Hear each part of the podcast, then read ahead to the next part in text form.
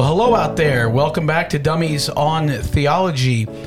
I am Pastor Chuck. I am the co host with uh, Guy, the IT guy. Wave to everybody, Guy. That's me. I'm right here. That's right. They can't see you, but that's okay.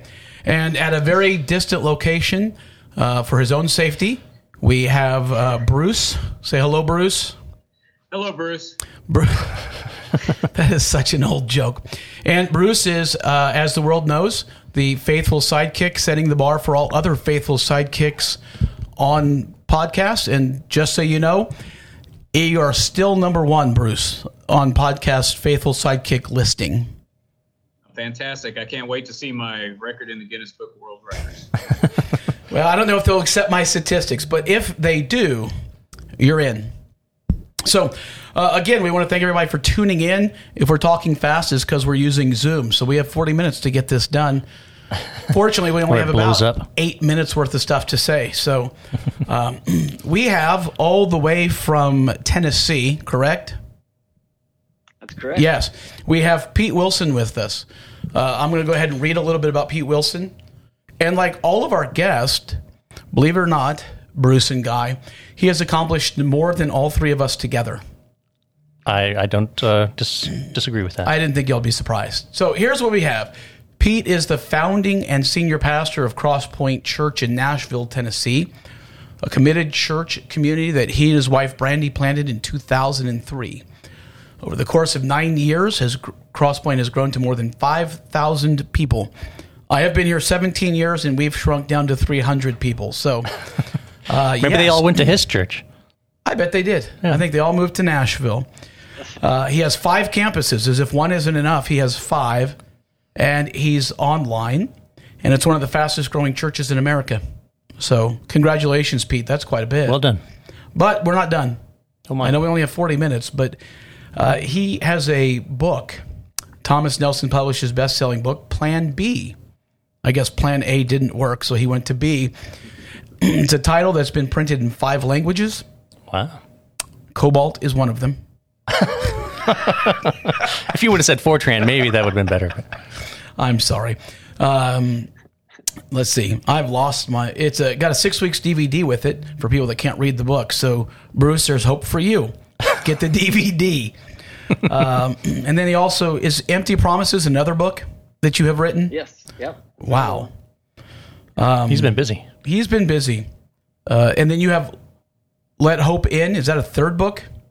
That's a third one. Yeah. Oh my goodness! I should have read this ahead of time.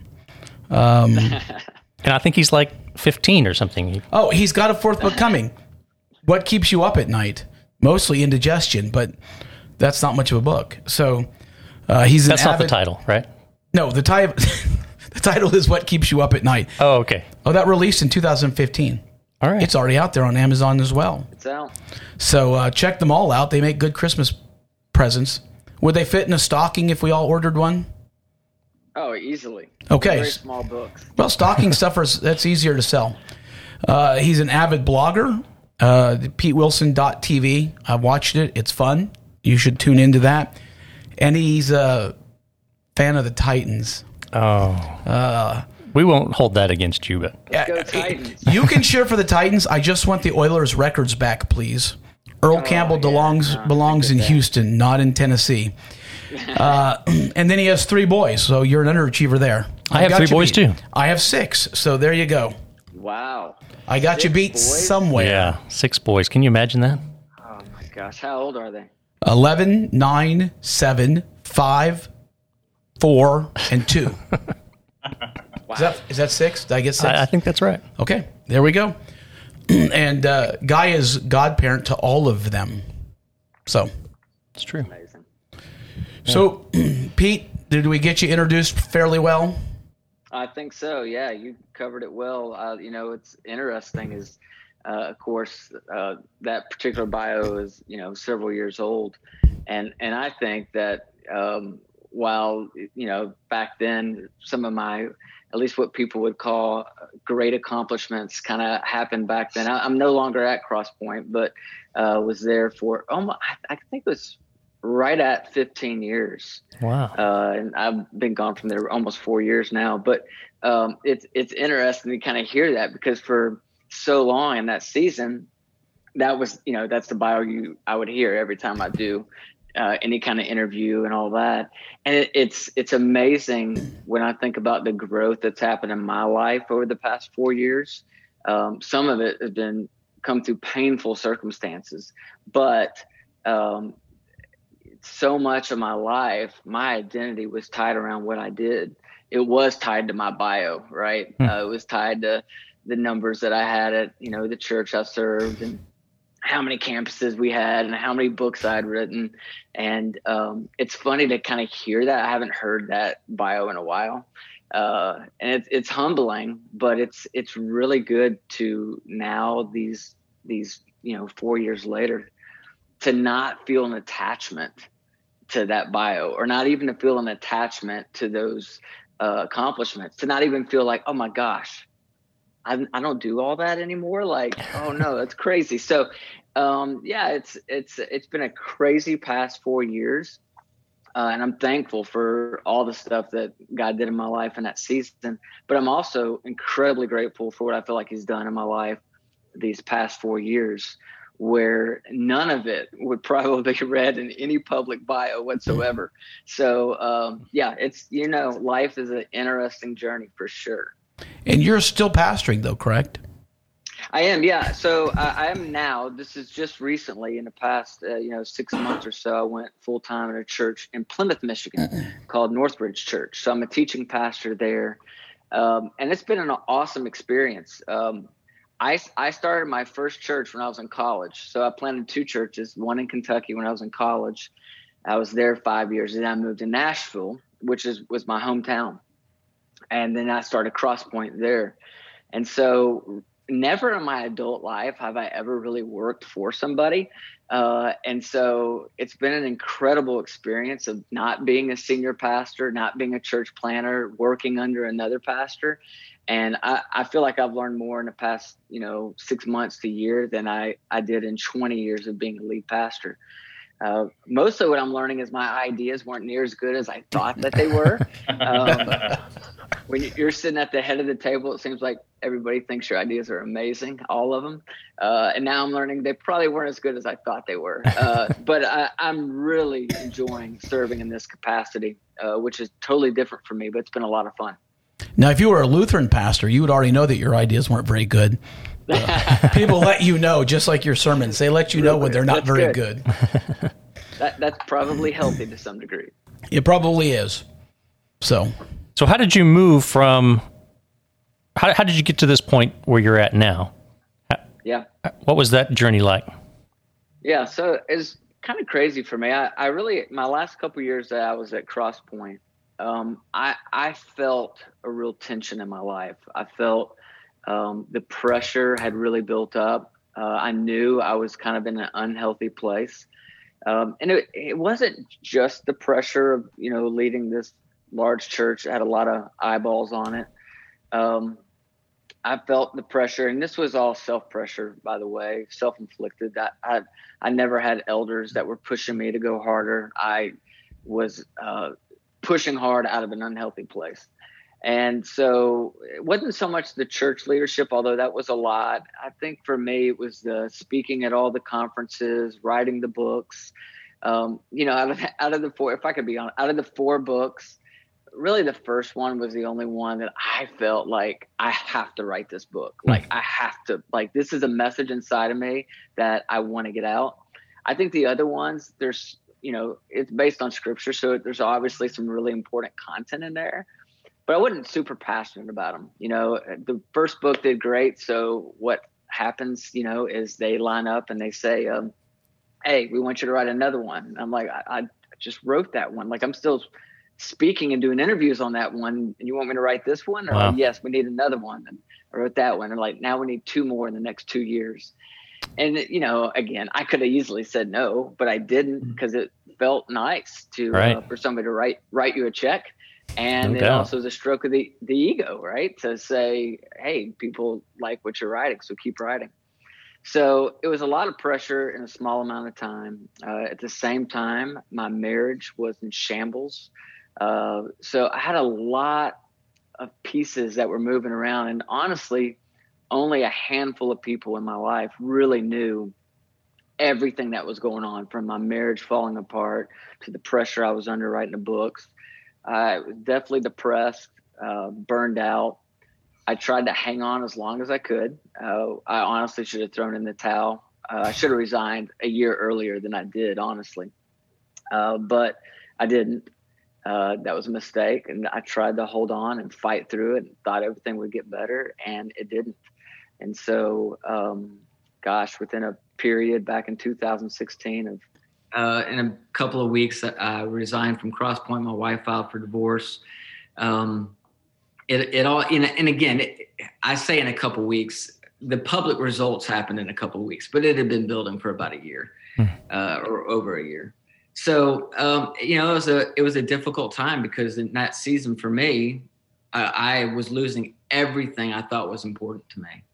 Um, everything. Hmm. And uh, again, I was still in the midst of depression, and it's literally it's taken me four years to kind of figure out um, all the le- and not, probably there's more lessons I haven't learned, but all the lessons I felt like I needed to learn from those set of circumstances. You know, um, I had some great pastor friends that kind of came around me and uh, kind of walked me through in that season. But you know, no one ever imagines that's that's what's going to be remembered from their ministry. Um, but for me, that's the way that it kind of came to an end. And honestly, I didn't think I'd get back in ministry again. I had zero intention of that. I had to go through a season of definitely some just reconstruction of what I believe, what I don't believe. And, uh, you know, four years later, um, I, I, finally felt like I was back in a healthy place to kind of uh, put my toe back in the water and re-engage a little bit but I've re-engaged in a much different way than I would have, you know, uh, five years ago. Now, this wasn't going to be our topic, and we'll still get there. But I'm just curious, where did you think, in the midst of all of this, where did you see yourself four years later? Uh, I don't think in that moment I was thinking that far ahead, to be honest. Mm-hmm. Um, I think for me, uh, I was just thinking survival. Uh, I, I, remember I had a tremendous amount of fear and I think a lot of pastors um, who find themselves in a transition, regardless regardless if it's you know a situation like mine, or maybe they just go through burnout and they you know, or maybe they get fired, or um, if that's all you've done, which for me that's all I had ever done since I was 18 years old was pastor. I had a tremendous amount of fear of of like, well, what do I do now? Like, how am I going to make a living? What's that going to look like? And of course, everybody tells you, oh, you have so many skills that are marketable. I was like, but really? Do, I mean, do I? I mean, I just, right. I don't, I don't, I don't see that. And so, um, I think for me in that moment, it really was survival. I knew I needed to make some changes personally, like you know, and spiritually, if I was going to survive and and ever thrive again in that area of my life. I had to figure out how I was going to, you know, make a living. Um, so there were, it was a very scary season for me of trying to, yeah, figure out what's next. Yeah, it's so easy to let your identity, as we've been talking, get caught up into what you do, or and that defines then who you are, and that's never a good thing to to find yourself only in what you do. Mm-hmm. Absolutely. Yeah, you're right. And, and that's exactly what I had done.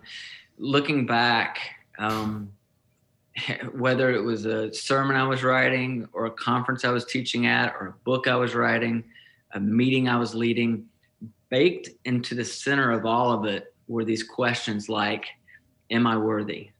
Do I matter? Right. And so I'm back doing a lot of those same things now, years later, but feels different and it looks a little different because it's not driven by these questions of am i worthy? Um, do i matter? Uh, i feel like i'm i'm answering those questions in a much different place these days and it's not through what i'm producing or what i'm writing or what i'm giving out publicly. I, I think you know when you're a i'm a people pleaser to the core and when you're a people pleaser and in ministry it's like this toxic combination that can just you know take you down all kinds of roads you really don't want to go down but yes i agree and and i'm, sure this is true in any line of work Um, it's so easy, especially for men, right, to attach our identity and our worth and our value to what we do and what we produce, how much we produce. Um, we, we love to climb ladders. Mm-hmm. And so, you know, show us a ladder and we'll climb it and put it, doesn't matter what wall it's up against, we're going to climb it. Um, and so I'm having to, to kind of readjust and see what that looks like this uh, second half of my life. And I'm so, go- has, oh, go ahead, Bruce. Oh yeah. Pete, I was going to say, as you were going through that season and things were getting pruned, was there anything that got pruned away that you were surprised at? It's a great question. Um, gosh, there was so much being pruned. Uh, there wasn't a whole lot left there for a season. at least that's what it, it felt like. Um, you know, I think I, I, went for years without speaking. Um, and for someone who was speaking multiple times a week, um, you know, at that in that season at Crosspoint, I think we were doing six services live every Sunday. Mm. So I had that, and then of course during the week I'd speak at other things, and so that was kind of my life uh, with speaking. And what what I kind of realized over time was the Bible in many ways became a defense mechanism for me. So, like you know, if if I had notes or I had the scripture here in front of me, it was always this. It was it was you know it was how does this apply to this person? How does it apply to this group? Uh, how is this going to motivate this particular you know meeting to go the way I want it to go? And when that skill of mine was kind of taken away and no need to kind of use it in that way scripture kind of came alive to me in a much different way because it hmm. became about how how is this impacting me not I couldn't read it to apply it to anybody else. Nobody wanted to hear anything I had to say about scripture. Uh, and it was a good thing, right? Because I, I needed to hear what the scripture had to say to me and not to everybody else around me.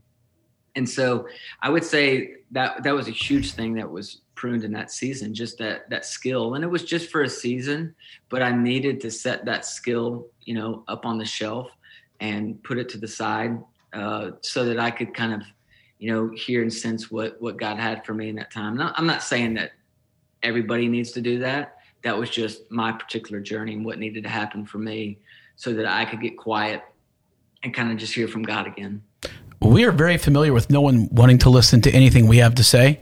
So, so we, we know that season. It's been the entire podcast. So, um, before we dive in to our topic, then I'm going to play a little game for people. We're going to see how high up the food chain you were. Okay. So I'm going to, I'm going to name somebody and you tell us if you ever shared a stage with them or uh, met them in person. Okay. Okay. All right. Joel Osteen. Nope. Okay. Um, this is close to us. Craig Groeschel. Yes. Okay. Yeah. Uh, the last one is I was just trying to think of somebody. Joyce Myers. Never Joyce Meyer.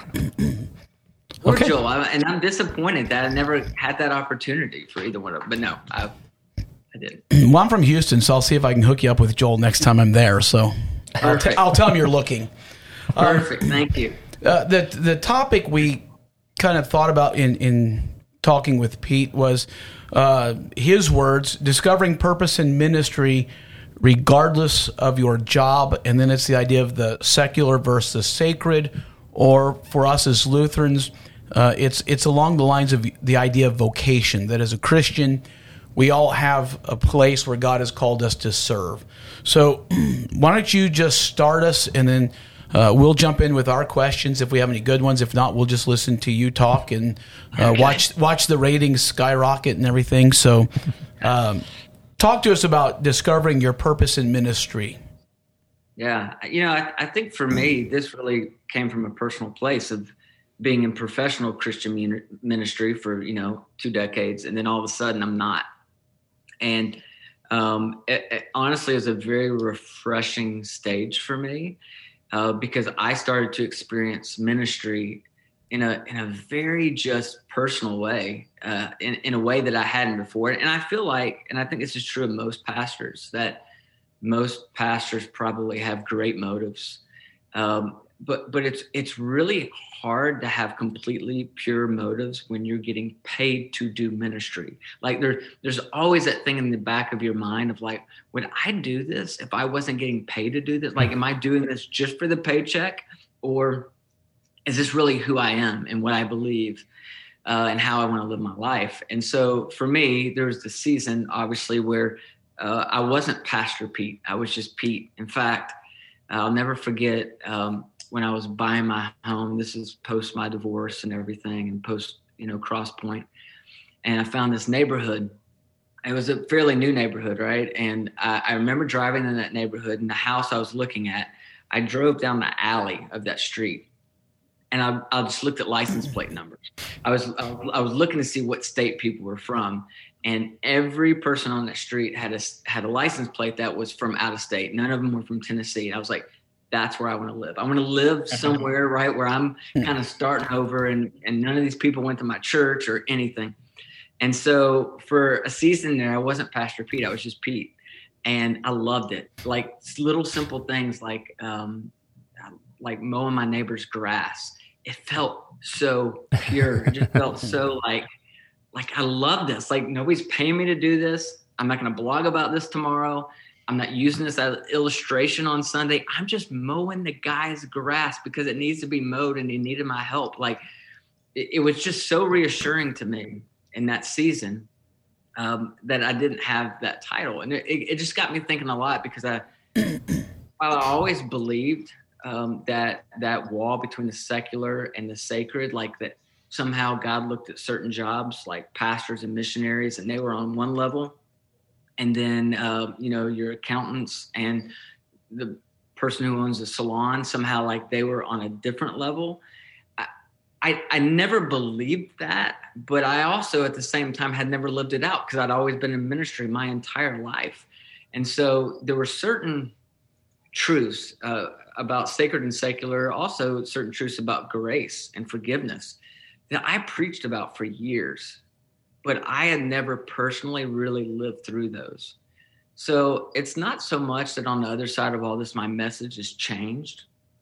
I just think it sounds a lot different because now I know it and I believe it to the core of my being. And so part of what I try to do as often as I can these days is remind people, regardless what your job is, right? You know, God's using you and your title does not matter whatsoever. And I love, um, I, I, I kind of, you know, again, there's certain scriptures you, you pick up on this, whether it's Paul, who obviously had a trade. Um, the disciples were fishermen, and yes, Jesus, you know, called them to leave their nets, but eventually they'd go back to their nets. And, and I feel like when they went back, they went back in a different way. I think they viewed fishing differently, not only because now they were called to be fishers of men, he gave them purpose behind what they did from nine to five. But I think now they're looking at their profession and like, you know what? I could leave this if I wanted to, or I could stay here and serve Jesus in this capacity. It set them up in such a way where I don't think they were looking to their identity any longer in what they did but in how they lived their life out. And so I'm just always looking for opportunities to remind people of the importance of that. And that it doesn't matter what you do, just do whatever you do in such a way that you give God glory. So uh, you know, uh, Martin Luther has a has a doctrine of vocation, and he only uses the word vocation for Christians. And so there's a vocation as father, uh, if you're a father. Vocation as mother, husband, uh, and, and the idea is in that calling, being that set apartness, you're, you're, you're living Christ to other people in those areas, whether it's your wife or your kids or people at the bank, whatever it might be. And I think it's very easy for people to look and say, okay, well, he's Pastor Pete. Of course, he's doing his job for Jesus, but I'm just a school teacher or I'm just the cashier at Walmart. So how can I be living for Jesus? And so I think while it's easy for pastors to, like you said, we can question whether or not we do this if we were getting paid. I think on the flip side, people look at pastors and say, well, that's the only calling. The rest of us, we just have jobs and we go to church and maybe someday we'll get to share Jesus with somebody. But but what you're talking about is helping people to realize where God has sent you, where He has placed you. You don't have to go looking for it. He's he's he's put you in a place to be Christ to people. That's right. That's right. And that, yeah, I, I think that we've done a terrible disservice to the the average person in the average job who doesn't really think that their spirituality is at all connected to what they do right? They view christianity spirituality all of that uh, things that are holy uh, to only take place inside of the church in that one hour or two hours that they're there on a sunday uh, which is by the way i think why we're struggling so much these days with covid. Um, and people don't necessarily have that normal expression they've always had and they were never really taught how to weave that in and live that out nine to five the other six days a week. And so there's just you know terrible disconnect. And i think more and more we've got to look for ways that we help people discover no matter what you do no matter what your title is you are on mission uh, and christ in you through whatever it is that you're doing and so um, I, I, think it's a really important message, and exactly how we get that across, I don't know, but I, I do know. I think we need to spend more time on it because I, I, I think it's a freeing principle when somebody begins to understand that they don't have a second class calling. That again, being a missionary is no more important than selling ice cream, right? It, it has everything to do with how you do it, and that God can be just as happy with you, regardless of what your job is or where you live. Um, so I, I, I, think there's a lot of freedom in that, and I'd love to see more people be able to live that out. And and Guy would agree with you that selling ice cream is far more important than most missionary work. Uh, it's my favorite. Has, yes. He has a separate stomach just for ice cream, so he's definitely it's true. tracking with you. I saw his eyes got really big. He's like, he knows all the ice cream people in town by name, so he was really excited about that. Um, and, and you kind of ruined it for me because I was going to ask you how you think we communicate that message to people uh, from the pulpit so that they understand. Because uh, I like to tell people all the time, you're going to impact hundreds more people in a week than I can. Because the people that come to my office, the people that come to our building, they're already Christian most of the time. I don't get a lot of people saying, Hey, Pastor, I want to set up a meeting with you because I don't believe in Jesus. That doesn't happen. I'm usually dealing with people who are going through crisis or whatever else, or just want to talk to their pastor or kids from the school. But but I think we have to somehow get that message out there to people or just communicate to them that in your job you're going to meet the people that Jesus would have been meeting and, and you they need they need you to be there. But I was hoping you were going to give us a good way to do that. Maybe that could be your next book or something, right? yeah, right. I think that you know I did jot down a couple things, knowing we were going to have this conversation today. That that I'm I'm these days trying to find ways to weave this in, whether it's inside of messages or even it's just a kind of a one-on-one counseling meeting. You know, being able to because it often it, it does go back. I, I think so many people who feel like they're miserable in their job and that they don't have purpose in their job because again they think they have a job that doesn't really matter inside of the kingdom and again i think for that's so far from the truth but a couple things that I, I, jotted down that i think we need to constantly remind people that and number one was i wrote down just work at excellence like whatever hmm. it is you do like do it really well like show up on time uh, and if you staple papers then staple papers better than anybody else like you know around your cubicle. Like just do that, but do it with excellence. I read this great uh, quote from uh, Dorothy Sayers. She said, "The church's approach." To an intelligent carpenter is usually confined to exhorting him to not be drunk and disorderly in his leisure hours and to come to church on Sundays. What the church should be telling him is this that the very first demand that his religion makes upon him is that he should make good tables. well said. I just I love that. It's it's like yeah, we spend so much time coaching people on morality, but at the same time, we're not reminding them that whatever it is they do, whatever they put their hand to, they should do it in such a way that it, it really kind of separates them from other people. Uh, and so that, that was one thing I wrote down. The second thing I wrote down was just growing in love. I think that the workplace um, is a place where we have such an opportunity. Uh, it's a classic like just experiment every day where we have the opportunity to show God's love to people. Uh, if there's anything I've noticed in the several years that I spent outside of professional ministry, uh, man, the workplace is full of a lot of hurting, broken people. And it, it doesn't take a lot, you know, just listening to people on your lunch break, uh, finding somebody that maybe isn't at the same level that you're at in an organization and asking them how their how their day is going. Like it is so simple. I'm not talking about even necessarily starting a Bible study, you know, uh, at work during your lunch hour. Although if you feel led to do that, do that. Like there's so many simple ways day in and day out that we can just show love to the people around us.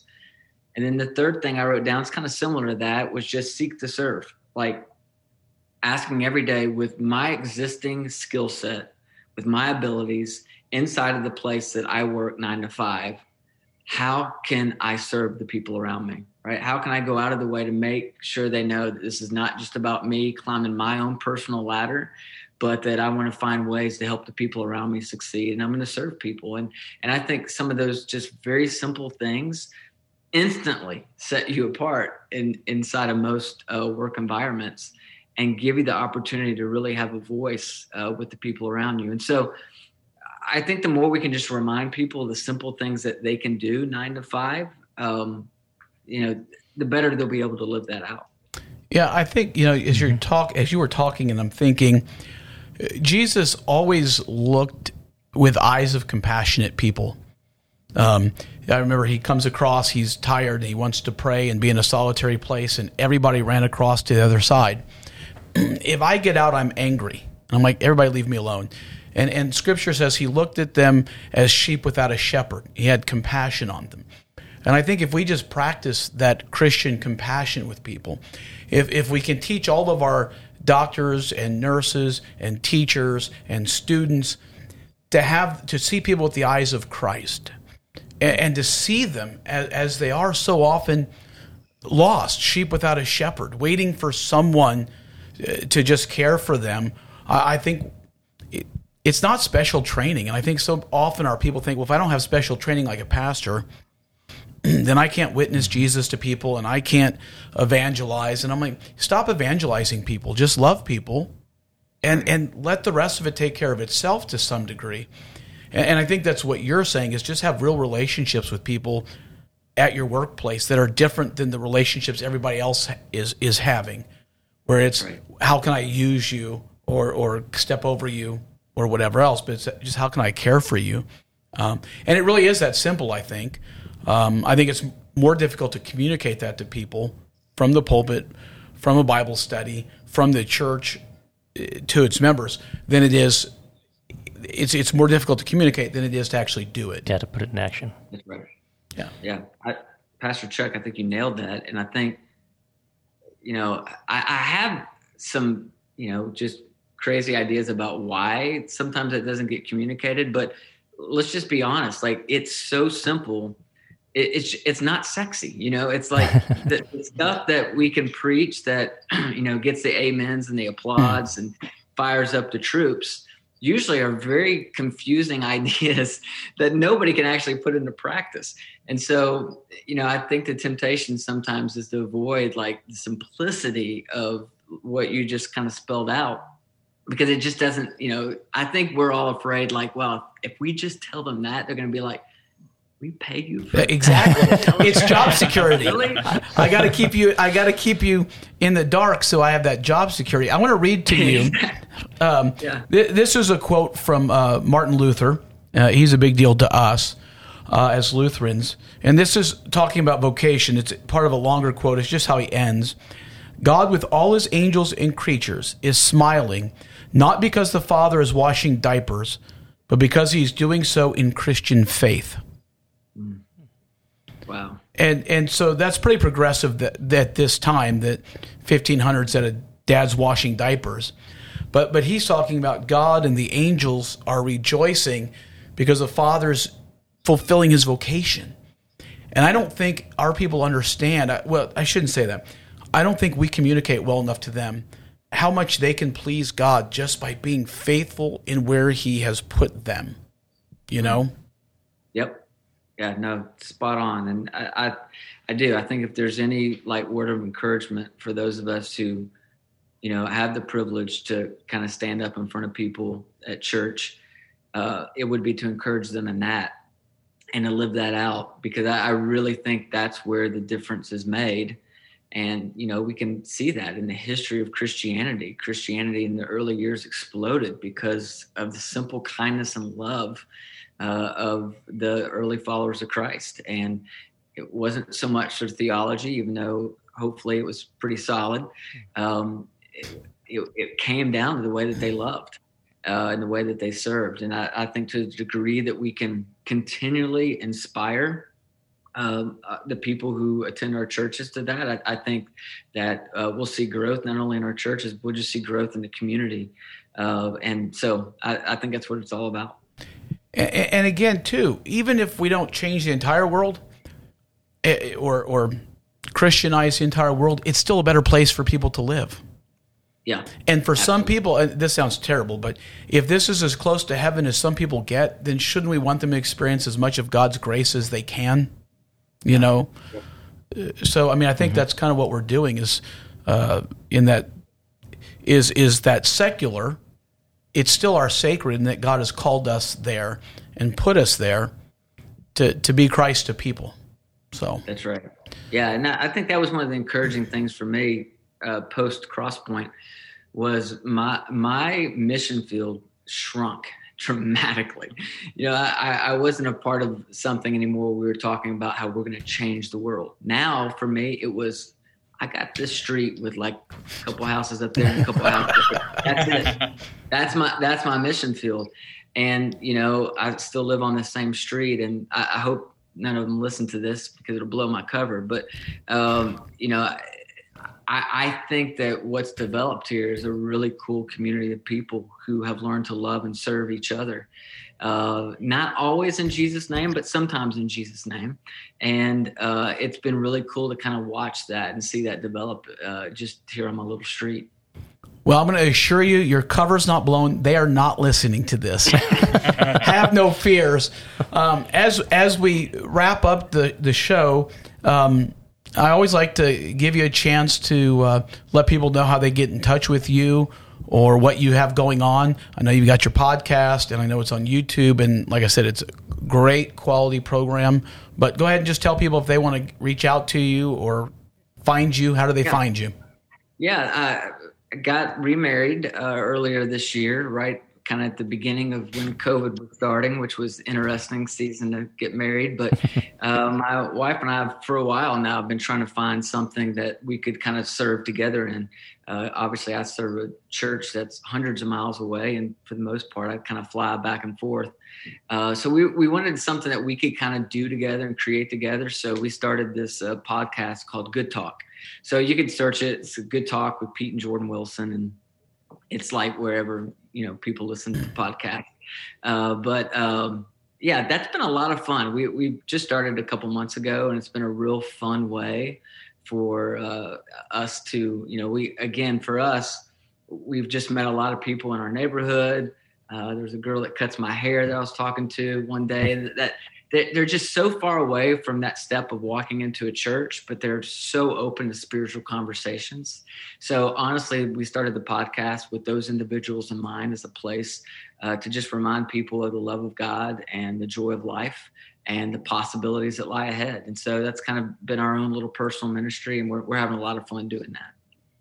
Well, it's fun, and, and like awesome. I said, uh, y'all have you both, um, you and Jordan both have faces made for television. That's why uh, you're there, and uh, we have faces made for uh, basements. Yeah, and that's why we're here. So. Uh, uh, thank you again for being a guest, and uh, that's fantastic. Hopefully, you'll come back and talk to us again. Absolutely. We'd love to.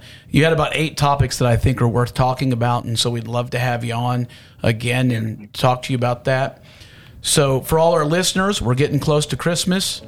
Um, if you haven't got our gifts yet, hurry up. We're waiting for them. Um, we hope you have a wonderful day, wonderful week. God's blessings to you. And remember, live Christ where He has planted you. Someone's waiting to hear from you, someone needs you to hand them that lifeline. So go ahead and do that.